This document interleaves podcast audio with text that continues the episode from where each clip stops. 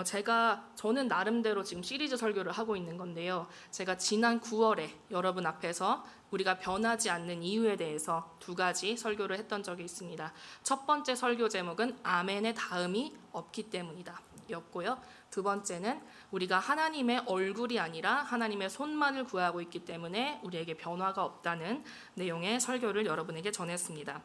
오늘은 우리가 변하지 않는 이유에 대한 세 번째 말씀으로 아, 세 번째 말씀으로 그들이 듣지 못했습니까?라는 어, 제목을 가지고 여러분과 은혜를 나누고 나누고자 합니다. 먼저 이 말씀이 오늘 우리가 본, 읽은 이 본문 말씀이 쓰여진 시대적 분위기를 여러분이 아실 필요가 있는데요. 당시의 그 유대인들, 당시 이스라엘에는 하나님의 말씀이 뭐 충분히 아주 충만하게 곳곳마다 전해져 있는 상태였습니다. 그런데 이 진리의 말씀들이 그들의 삶 속에서 받아들이고 뭔가 체험하고 적용하고 있었던 것이 아니라 그러니까 그들의 삶을 인도하고 있었던 것이 아니라 단순하게 옛날부터 조상들로부터 전해 내려온 옛날의 이야기다 정도에 그치고 있었습니다. 그래서 그 종교적으로만 이 말씀을 받아들이고 있었다는 것이죠. 그럼 여기에서 말하는 종교적으로만 말씀을 받아들인다는 것은 어떤 의미일까요? 이것을 설명하기 위해서 여러분에게 또 다른 질문을 하나 드리겠습니다. 여러분에게 누군가가 여러분의 종교는 무엇입니까? 이렇게 묻는다면 여러분은 어떻게 대답하시겠습니까? 여러분의 종교는 무엇입니까? 네. 뭐 기독교라고 말씀하시는 분도 있으시겠고 좀 더 자세하게 저는 개신교입니다 얘기라고 얘기하는 분들도 있을 것입니다. 그런데 사실 이 질문 자체가 좀 이상한 답변입니다만 이 질문 자체가 조금 모순되어 있습니다. 왜냐하면 여러분 우리에게 하나님을 믿고 따른다는 것이 종교가 아니기 때문입니다. 만약에 우리가 하나님을 믿는다는 것을 하나님을 따른다는 것을 종교라고 생각해 버리는 그 순간에 우리는 그저 많은 신들 중에 한 사람을 골라서 믿고 있는 사람들이 되어버리고 마는 것입니다. 여러분 저와 여러분이 정말로 그 많은 우상과 신들 중에서 하나를 택한 것 뿐입니까? 우리가 그 많은 우상들과 신들을 경험해 오면서 그, 그 신들을 바라보면서 특별히 일본에서 그 신이 많은 이 땅에서 우리가 그저 한 사람을 한 신을 택한 것 뿐입니까? 우리는 오직 한 분이신 그 창조자, 구원자, 그리고 통치자가 되시는 예수 그리스도 하나님을 믿는 사람들입니다.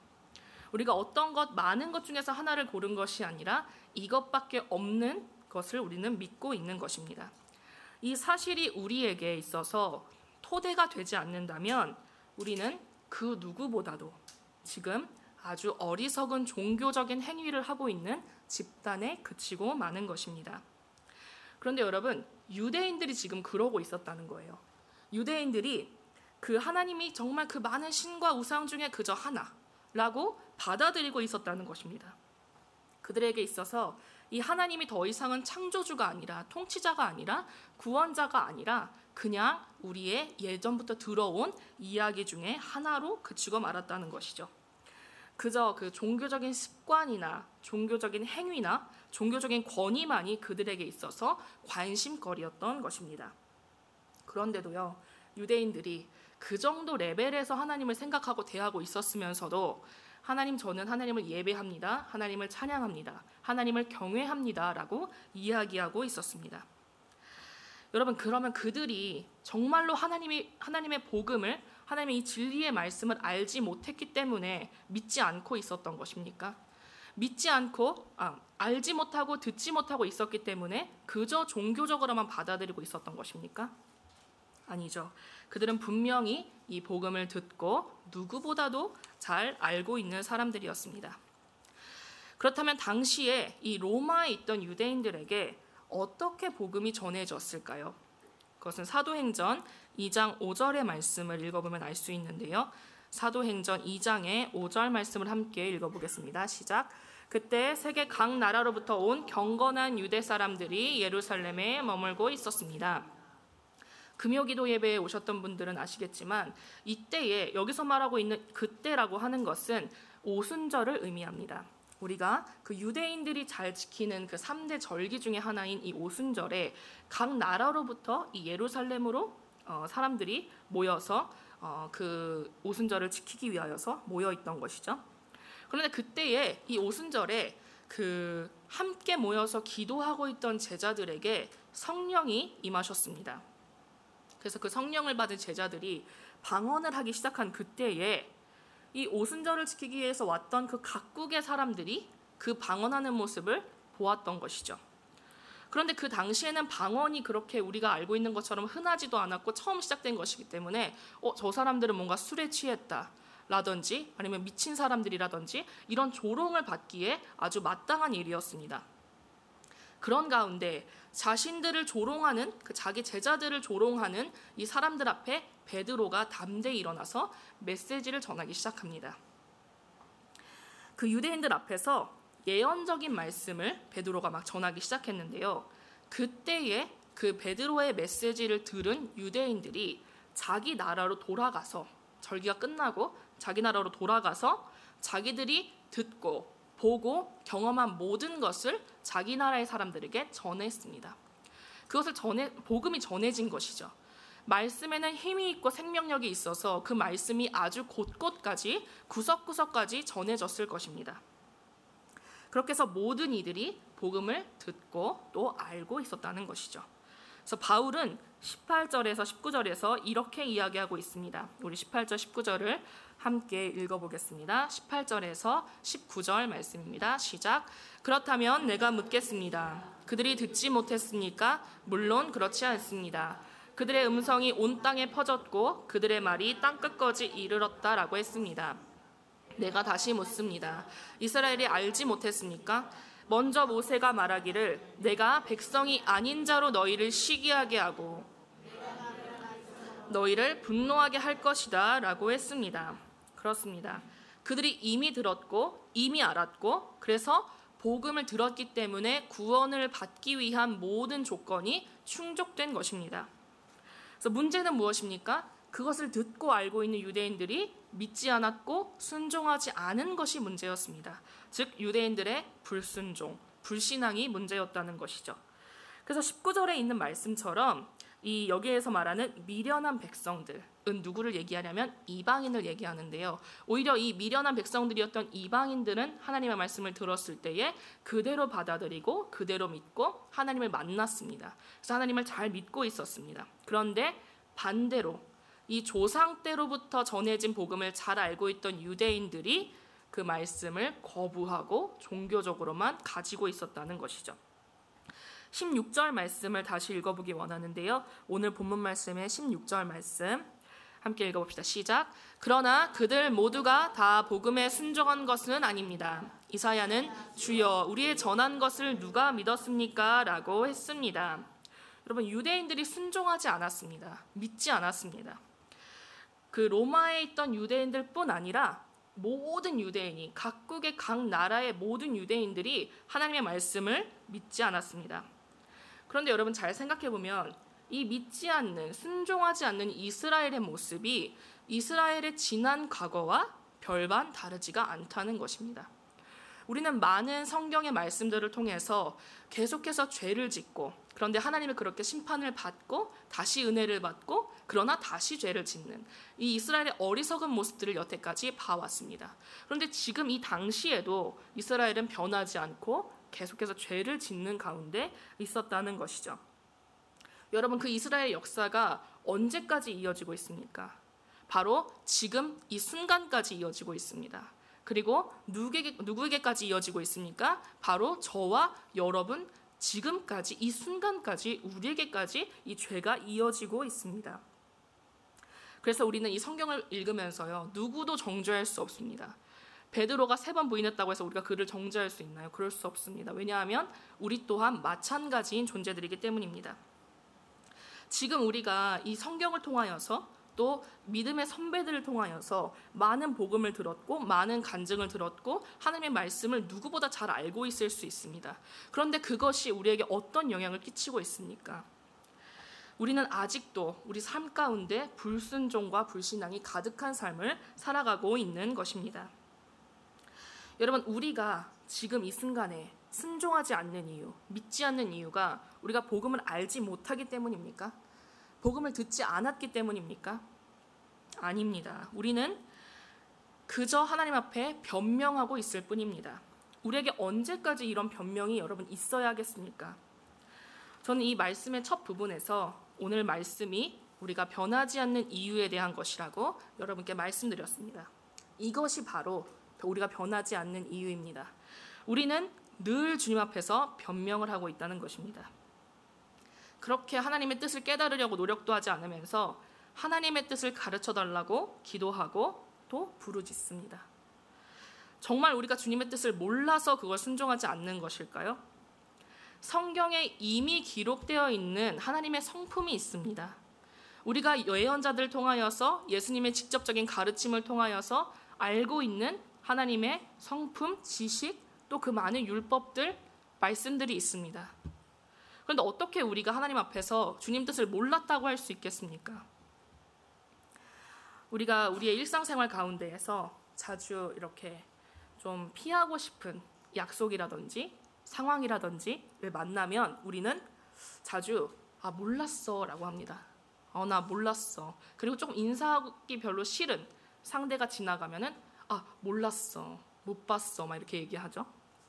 그런데 여러분 관여하기 싫은 일이 일어날 때는 사실 그럴 수도 있다고 생각합니다. 그것이 여러분을 뭐 정죄하거나 이러려고 말씀드리는 것이 아니라요. 그리고 그런다고 해도 사실 우리가 책임을 져야 할 일은 그렇게 일어나지 않을 수도 있습니다. 그런데 여러분, 이 하나님의 말씀과 이 복음과 또 구원의 계획 앞에서 우리가 만약에 몰랐다고 한다면, 하나님 저는 몰랐습니다. 듣지 못했습니다라고 한다면 그 책임은 누구에게 있는 것입니까? 그 책임을 누가 져야 하는 것입니까? 우리가 져야 하는 것입니다. 나 스스로가 그 책임을 져야 하는 것입니다. 왜일까요? 우리가 복음을 통해서 구원받을 수 있는 조건은 이미 우리에게 충족되어 있기 때문입니다. 여러분 이것을 조금 더 여러분께 자세히 설명을 드리겠습니다. 먼저 여러분 주의 이름을 부르는 자는 누구든지 구원을 얻습니다. 이 말씀은 성경에 분명하게 기록되어 있는데요. 그 말씀이 베드로의 오순절 설교의 내용이었습니다. 우리 사도행전 2장 21절의 말씀을 함께 읽어보도록 하겠습니다. 사도행전 2장 21절 말씀입니다. 시작. 그러나 누구든지 주의 이름을 부르는 사람은 구원을 얻을 것이다. 아멘. 다시 한번 읽어볼까요? 누구든지 주의 이름을 부르는 사람은 구원을 얻을 것이다. 아멘. 여러분 구원을 얻기 위해서 이 하나님의 이름을 부르기 위해서는 몇 가지 조건이 있는데요. 먼저는 말씀을 전하는 자가 보냄을 받아야 되고요. 그리고 그 보냄 받은 자가 말씀을 선포해야 하고요. 그리고 그 말씀을 들은 다음에는 우리가 믿어야 합니다. 이 세 가지 조건이 있습니다. 즉 보냄을 받은 자가 그 전한 말씀을 우리가 믿으면 우리는 주의 이름을 부를 수 있고 또 그것을 통해서 구원을 얻을 수 있다는 것입니다. 그럼 예를 들어 보겠습니다. 유대인들에게는요. 이미 보냄을 받은 자가 있었습니다. 예를 들면 많은 예언자들 그리고 예수님 그리고 예수님의 제자들이 있었죠. 예수님 하나님으로부터 보내져서 말씀을 전했습니다. 자기 나라의 말로 자기가 가지고 있는 그 모든 언어로 복음을 전했습니다. 그리고 그것을 듣는 사람들도 있었습니다. 남은 것은 무엇입니까? 믿는 것뿐입니다. 보냄을 받은 사람이 있었고 말씀이 전해졌고 이제 남은 조건은 믿는 것뿐이었습니다. 그런데 이게 다 되었는데 조건이 다 이루어졌는데 이 믿는 것 하나가 되지 않아서 구원을 얻지 못하는 사람이 많았다는 것입니다. 비단 그때뿐 아니라 그 예수님 계신 그 당시뿐 아니라 지금도 마찬가지이죠. 우리가 얼마나 많은 말씀을 듣고 얼마나 많은 말씀을 지식으로서 알고 있습니까? 그런데 구원을 받는 백성들은 점점 줄어가고 있는 상황입니다. 여러분 하나님이 말씀을 전할 자를 우리에게 보내주셨고요. 그리고 전할 말씀을 그에게 가르쳐 주셨습니다. 그래서 우리 가운데 말씀이 잘 전해졌습니다. 그런데 그것을 정말 마음으로부터 받아들여서 믿느냐 믿지 않느냐는 순전히 우리의 선택입니다. 하나님께서 전 종종 그런 생각을 하는데요. 하나님께서 강제적으로라도 우리한테 좀 믿게 해주시면 너무 감사하겠는데, 특별히 내가 기도하고 있는데 가족이나 친구들 그냥 강제적으로라도 좀 믿고 믿게 해주시고 교회에 오게 하시면 감사하겠는데 하나님 그렇게 하지 않으십니다. 하나님은 우리의 믿음을 보기 원하시기 때문입니다. 그런데 충분히 전해진 이 복음을 우리가 여태까지 이 말씀을 통해서 들어온 것처럼 정말 많은 말씀이 전해졌다고 우리가 알고 있는데 그러면 이 말씀을 믿지 않는 신앙이 정말 자라지 않는 우리 자신을 보면서 얼마나 절망적인지 모르겠습니다. 내가 믿지 어, 믿음이 더 이상 자라지 않고 늘 그 믿음이 없는 그 가운데 있고 그런 생활을 해가는 나 자신을 보면서 저, 저 자신을 보면서 참 많이 절망적인 순간들이 있습니다. 나는 왜 이렇게 믿음이 없을까? 나는 왜 이렇게 믿음이 자라지 않을까? 라는 고민이 저에게 있습니다. 그런데 여러분, 그 믿음이 없다는 것은 무엇입니까? 그것은 저 자신을 보고 있다는 것입니다. 저 자신을 의지하고 저의 자신의 그 연약함을 보면서 자라가지 못하는 것이죠. 우리가 의지해야 할 대상은 무엇입니까? 나의 힘이 아니라 나의 어떠함이 아니라 하나님을 의지하고 하나님을 바라볼 때 우리는 믿음이 자라날 수 있는 것입니다. 그런데 여러분, 저와 여러분이 그렇게 믿음이 부족하고 또 순종하지 않고 그렇기 때문에 우리에겐 더 이상 소망이 없는 것입니까? 우리가 소망이 없다고 말할 수 있습니까? 그렇지 못하죠. 우리는 분명히 소망을 가지고 있습니다. 그 소망이 어디에 있습니까? 하나님께 있습니다. 우리가 아무리 열심히 예배를 드리고 또 제자 훈련을 받고 특별히 우리 교회에서 하는 1대1 훈련을 받고 큐티를 매일매일 한다고 하더라도 열심으로 신앙을 가지려고 노력한다 할지라도 그 소망의 주체가 우리가 되는 것은 아닙니다. 우리가 아무리 힘쓰고 애쓴다고 할지라도 소망의 주체는 하나님이신 것이죠. 그렇다면 하나님은 우리가 의지해야 하는 이 하나님은 어떤 분이십니까? 하나님은 첫 번째로 찾지 않는 자들에게 찾아가시고 구하지 않는 자들에게 나타나시는 분입니다. 오늘 본문의 20절 말씀을 본문의 20절 말씀을 함께 읽어보도록 하겠습니다. 본문의 20절 말씀 10장 20절 말씀 읽어보도록 합시다. 시작. 또 이사야가 아주 담대하게 말하기를 나를 찾지 않는 자들을 내가 만나주고 내게 구하지 않는 자들에게 내가 나타났다라고 했습니다. 그렇습니다. 하나님 우리의 믿음이 연약하다고 해서 그대로 내버려 두시거나 방치하시는 분이 아니라 찾아오셔서 이 세상 가운데로 내려오셔서 우리 한 사람 한 사람을 만나 주시고 찾아와 주시는 분입니다. 두 번째는 하나님은 우리를 향해서 온종일 손을 내밀고 계시는 분이십니다. 우리 21절 말씀을 함께 읽어보도록 하겠습니다. 시작. 그러나 이스라엘에 관해서는 내가 순종하지 않고 거역하는 백성에게 온종일 내 손을 내밀었다라고 했습니다. 그렇게 순종하지 않는 우리에게 연약함이 가득한 우리에게 주께서 온종일 손을 내밀고 계시다는 것입니다. 우리의 구원을 그 누구보다도 원하시는 하나님께서 우리가 하나님을 아무리 냉대하고 종교적으로만 말씀을 대한다고 할지라도 하나님께서 찾아오셔서 그 손을 온종일 내밀고 계시다는 것입니다. 그런 하나님이 계시기 때문에 우리 한 사람 한, 사람에, 한 사람에게 소망이 있는 것이죠. 그러나 여러분, 이러한 하나님의 그 끊임없는 사랑, 인내하심을 바라보면서 이것을 어떠한 보증처럼 생각하지 마시기 바랍니다. 우리가 하나님을 생각할 때에 어, 내가 어떻게 해도 하나님은 나를 사랑해 주시고 기다려 주시고 언제까지고 나를 어, 기다려 주실 거야. 인내해 주실 거야. 라고 물론 하나님 그런 분이시지만 하나님께서 언제까지 인내하실지 우리는 알지 못합니다. 그 기한을 우리는 알지 못하는 것입니다. 우리는 많은 예언을 통해서 최후 심판의 날이 우리에게 올, 온다는 것을 알고 있습니다. 그런데 우리는 언제까지고 하나님께서 인내하실 것이라 생각하고 늘 하나님의 뜻에서부터 하나님의 그 진리의 말씀으로부터 떠나서 늘 방황하면서 살아가고 있는 것이죠. 여러분 우리가 그렇게 언제까지고 주님의 뜻을 피해서 살아가다가는 그 구원의 날에 심판의 날에 영원한 심판으로 영원한 죽음으로 떨어지고 말 것입니다. 여러분 우리에게 이 예수님 하나님을 믿는 우리에게는 사실 내일은 없습니다. 늘 항상 오늘밖에 없다는 것을 기억하셔야 됩니다. 하나님께서 우리 우리에게 오늘 오늘이라는 이 선물로서의 오늘을 우리에게 허락해 주셨습니다. 그것을 우리가 마음으로부터 믿고 의지할 때에 우리 가운데에 인도하심과 또 평안이 임할 것입니다.